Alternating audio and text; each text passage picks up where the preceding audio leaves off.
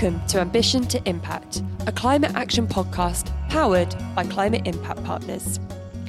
In today's episode, Sherah Beckley, Senior Manager in our Client Solutions team, talks to Jonquil Hackenberg, experienced consultancy business leader, influencer, and sustainability changemaker.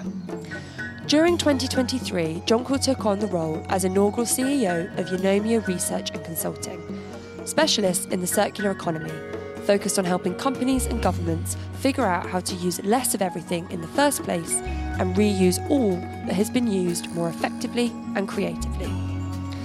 As John Jonquil says, in this decisive decade as we address climate adaptation, we need to be striving for unwasted. Simple as that. Unwasted is the applied circular economy. Her passion for sustainability does not start and end with her job. She holds a host of external positions focused on the circular economy, climate response, and gender equality, including as trustee of the UK Design Council, member of the World Economic Forum's Futures Council for SDG Investment, and strategic advisor to Saathi, which you'll hear more on later. So today, we're going full circle with Jonquil Hackenberg to learn about her journey from ambition to impact. It's hard to know where to start, but let's begin with your current role. You joined Eunomia in 2023 as their first CEO and in your first role as CEO. Tell us a bit about Eunomia and what you do. Sure. Well, so Eunomia um, is full of passionate deep seated experts, is probably the best way to describe it. We're about 150 people globally. Um, and we focus on everything around reuse, regenerate, conserve. So looking at new new systems, but also looking at the materiality of uh, of solutions. And so we advise policy. So, for example, we're advising the European Commission around the uh, plastic strategy and the packaging strategy. And that in turn allows us to then advise private sector clients on what's the implications of, of such policy. But we also do really cool stuff like redesigning our collection systems in, for example, Glasgow or uh, around London. And so having that kind of granular knowledge of what what it means to actually collect waste means that we can actually be really pragmatic in the solutions we we provide. Better systems thinking, and in that, what has been um, so far your biggest learnings as CEO?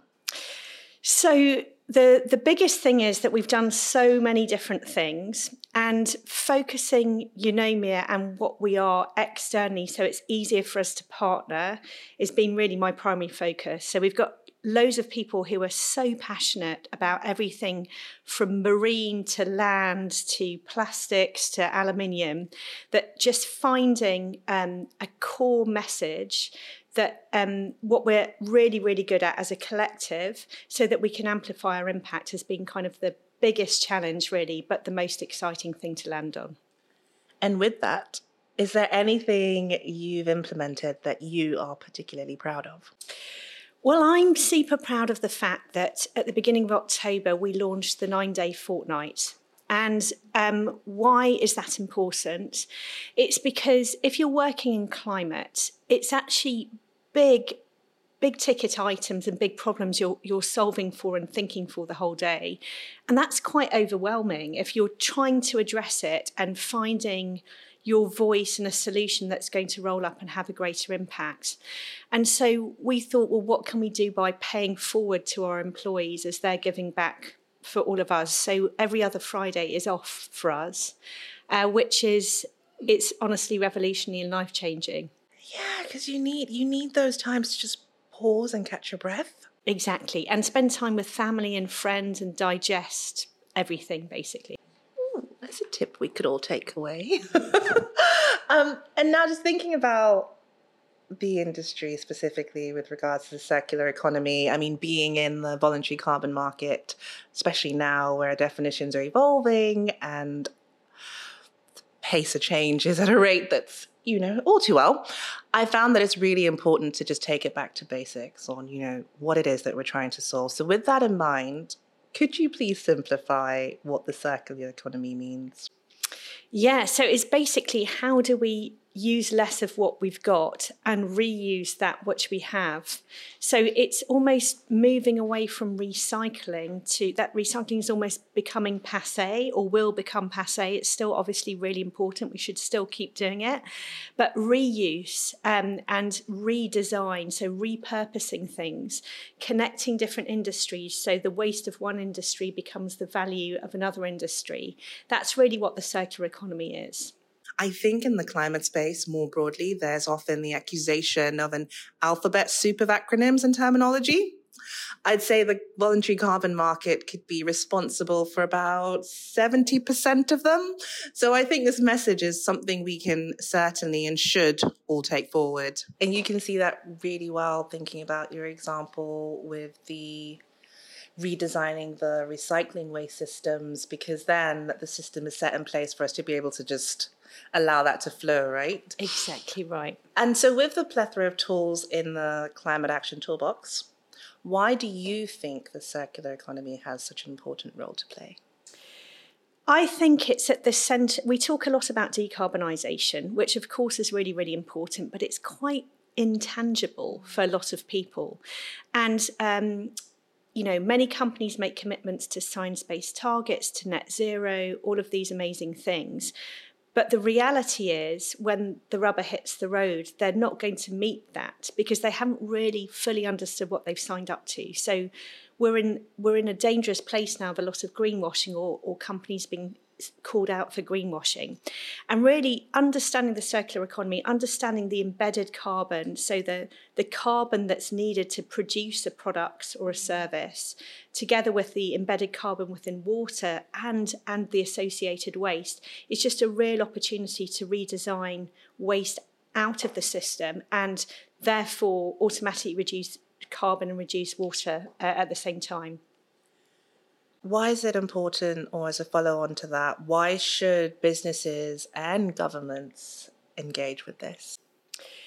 Because it's an opportunity really to, to do this properly. So rather than just saying, right, let's move to, I don't know, let's move to scope one and two, brilliant, we're moving to renewable energy solutions you know what does what does that mean what happens to the end of life wind turbine not thought through. So we, we still think in our design of even of decarbonisation, we're still thinking in a very linear fashion. Um, electric vehicles, what happens to the batteries at the end of them? So just thinking about how can we reuse those rare earth minerals and put them back into the iPhone we're using or the Tesla car we're driving, whatever it might be, all of that's not really thought through. And so engaging in that is ultimately going to solve for a bigger bigger problem and it's a systemic change.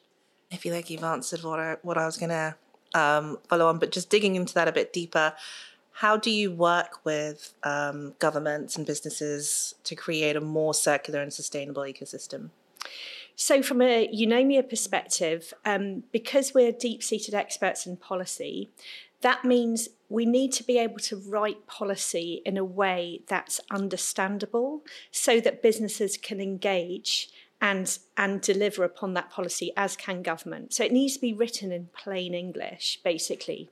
And and so having both sides of the you know having the material scientist experts but having the policy experts but also social behavioral scientists means that you're designing a policy that you can actually engage with and understand. And I think that's the biggest problem. A lot of it's so difficult and complex that people don't even know where to start or where to prioritize. Yeah. Definitely. And it goes back to your point about it being sort of intangible when we think about decarbonisation. And this is something interesting that we find when we work with companies that are starting to measure the footprint of their entire company or operational footprint or a particular product or even an event. And they start to see everything along the way that has created that footprint. It really brings it to life for them. It becomes tangible. Looking to the future, how do you see the circular economy evolving in the next decade? And what role do you think businesses will play in driving this transformation? I think we're going to see um, blurring of lines between different industries. So, going back to that whole point around, uh, you know, the waste of one industry is the the value or the gift for another industry. I think we're going to start to see new businesses emerging, new business models emerging accordingly. And if you think about reuse as a concept, in order to design, so if we think recycling is collecting, curbside collection, um, and it basically goes to recycling units typically provided by a government or local authority, which is maybe supported by a private sector waste collection. Reuse means we've got to think about everything from supermarkets, like how do people refill things in supermarkets, through to reusing materials that they ordinarily would throw away. So it's kind of community needs to engage with local authority, which needs to overlay and engage with business. And that's complex. So I think what's going to happen is we're going to see smaller city projects that are trying to address all of those things at once to affect a system change. That's exciting. um, bringing us back to today, what do you think is holding um, government back or businesses back from engaging in the circular economy? Well, governments, it's always down to bloody politics, isn't it? It's about, about the next election. And so everyone holds spend until they've repositioned their thoughts, not pointing to any country in particular at the moment, because it probably goes for anyone. So that's, so that's one problem. The second thing is it's just priorities, genuinely priorities. So how do you prioritise that over education? How do you prioritise that over infrastructure? Um, when the education is needed today now and climate can always wait a little bit because it's not now. So it's like how do we make small changes that make ultimately a big difference over time? So that's one massive thing that's holding us back. The second thing is everyone thinks if we solve for um, decarbonisation then that's the silver bullet. And and the reality is, water is going to probably be our biggest challenge. It's going to it's going to be the reason for mass migration, whether it's floods or droughts. It's going to be the reason for um, infrastructure collapse because of the same things. And so, thinking things through, how does it all play together, is another challenge. And then I'd say the third one is it, it comes back to comms, like basic understanding of what do we need to do and why now. And it, it shouldn't be like this doomsday foreboding that we kind of position all the eco warriors about. It should be this is possible if we do X, Y, and Z. We need to change the narrative. Yeah, definitely. And we're hearing it more and more with regards to the circular economy. So do you think it's become mainstream? Do you know, I don't know what the answer is to that because we're so involved in circular economy if we're all working this space right. So we understand it. But I'm not sure the everyday human does know what that means. So therefore, let's stop talking about that. Let's t- talk about waste. For example, let's keep it Let's talk about unwaste, unwasted. That's simple language that everyone can engage with. Um, and so, no, it's definitely not mainstream, but people are starting to think about it. Changing systems, you know, moving to a refill model necessitates a certain pocket and ability to spend. It's still kind of a, a rich person's problem. Um, and so leveraging ideas from you know the global south where mm. you know where they just do that as a matter of course it's like taking ideas from other parts of the world and not just assuming we're going to solve everything in london i think would be a very good way to go about it it's almost like you knew my next question, um, which is just about that. So, speaking about the global south or other locations, are there any locations where it's becoming mainstream or that are good examples to reference I still don't think it is mainstream anywhere, is my view. Um, what I would say is um, when companies, particularly if you think about fast moving consumer goods in particular, and how they design their supply chains. And so the supply chains, which is obviously scope three, which is where we really need focus on circular economy, it's in, it's typically impacting the global south because it's cheaper to produce things there whether it's food or fashion whatever it is. And so and that is of course where resources natural resources are most constrained because of weather and because of mass populations. And so rethinking how we make global supply chains go local um, so that it, it happens within a certain parameter or perimeter, I think is something that we need to really reconsider. And thinking about specific initiatives or projects Eunomia is currently working on, or that you have worked on in the past that really highlight the innovative nature of the circular economy. Um, like the example that comes to mind is at Saathi, where you're a strategic advisor. They developed the first 100% natural biodegradable sanitary pads using banana leaves, didn't they? Yeah, yeah, banana stem fibers, exactly. Yeah. So I just I can't talk about Saathi enough. I just mm. like I'm literally their world's number one fan. Um, so they I met them through Katapult Ocean, which is the Norwegian um, fund focused on uh, sustainable development goal 14, life below water. And what they've done is Saathi means friend in Hindi. So not only have they created um, sanitary products uh, made from banana stem fibres and others, they've hired 100% women in their factories. They've broken the taboo around periods, particularly in India, which is where they're headquartered. Um, they've gone from farm to farm in the north. So there's two founders, and uh, Tarun and Kristin. And Tarun's just basically gone and knocked on farmers' doors and said, "Would you like more money for the banana stems, which is ordinarily waste?" To which the answer, of course, is yes, please, to which they then insist that they use that money to send their children to school. So they're making system change. And they're just, I mean, awesome humans with an amazing story. And, you know, 28 million girls drop out of school every year in India when they get their periods because it's taboo. So breaking all of that and just thinking the system, socio-economic change that you can make by touching environment as well is basically where we need to get to. It's really great that you're talking here about the connections to sus- the sustainable development goals and wider changes beyond climate impact alone. This is something central to the voluntary carbon market where project impacts are measured against the SDGs too. Um, a good example is clean cooking projects, which both reduce emissions created through the burning of firewood but also have enormous community impact for women and children in particular. And how can businesses embed the circular economy strategies into their wider climate strategies?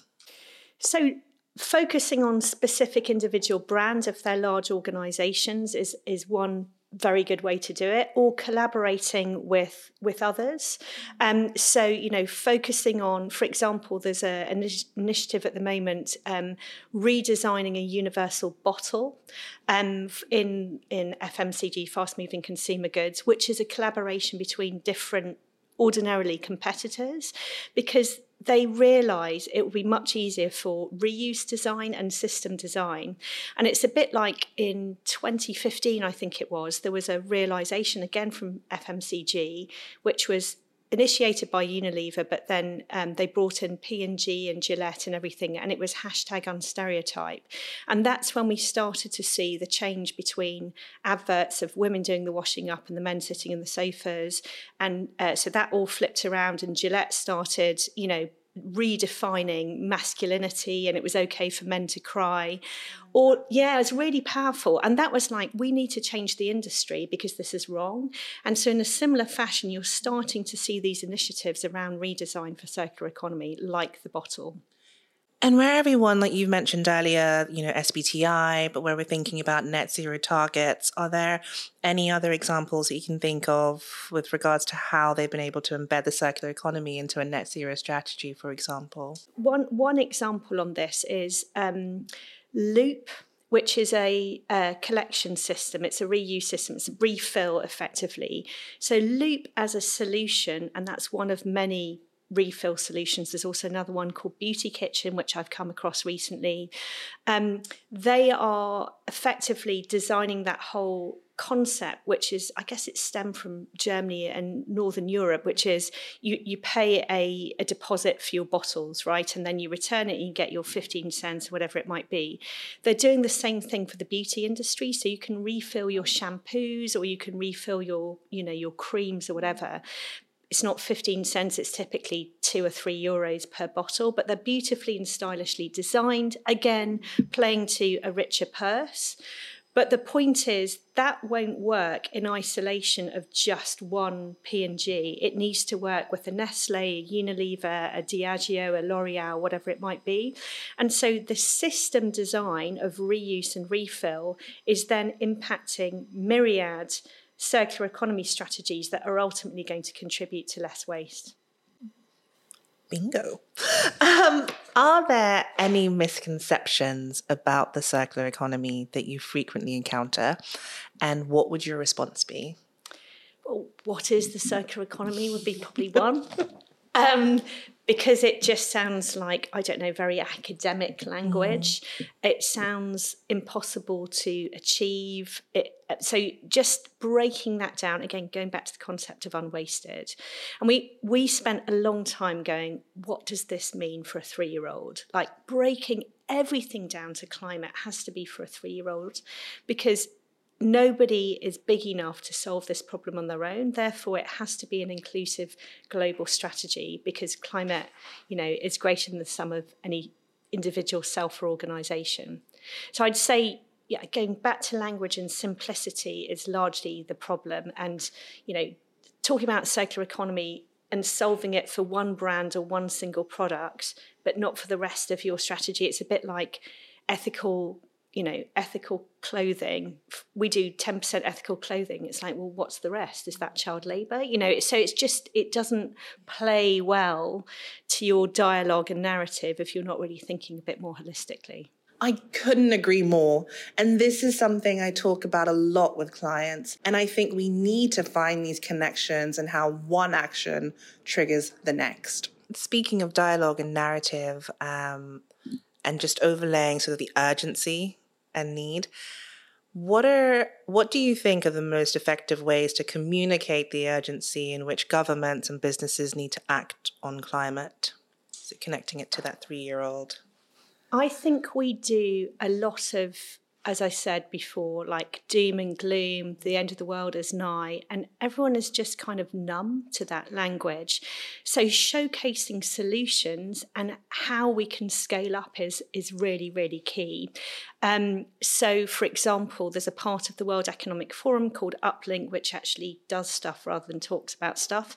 And what they do is they convene investors and they convene startups to have dialogues around what's preventing us from scaling this up.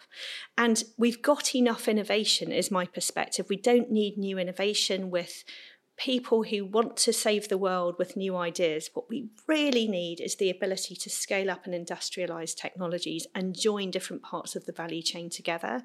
That's really key. So, a solution for scaled up financing to match scaled up innovation is really, really important. Thank you. Um, switching gears slightly, I suppose this is a bit more on a personal note. You use your expertise and clear passion for sustainability in so many roles outside of your job as chair for the Magenta Project, trustee of the UK Design Council, member of the World Economic Forum's Futures Council for SDG investment, and strategic advisor to Saathi and uh, lead mentor for Katapult Ocean.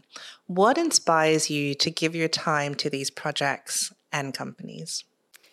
So, I'm, I'm just really passionate about this space. And I guess um, when I started out in sustainability or really understanding sustainability, which was probably 2012 really um, when i did an mba in renewable energy and i didn't even know how electricity worked at the time so you know there was that um, that was that felt very alien to my day job of working in digital transformation large scale change at my job at then Infosys and over time i've just kind of brought these things together so it doesn't feel like i'm doing myriad things it's it's basically the same part of the same narrative. It's my story. A lot of it centered around ocean because I love sailing, um, because it gave me so much joy, but also so many life skills. Um, it's not just about drinking gin and tonics. It's very much rolling up your sleeves, helping people, um, fixing things, reusing things, you know, all of those things. And it was so important to me as a child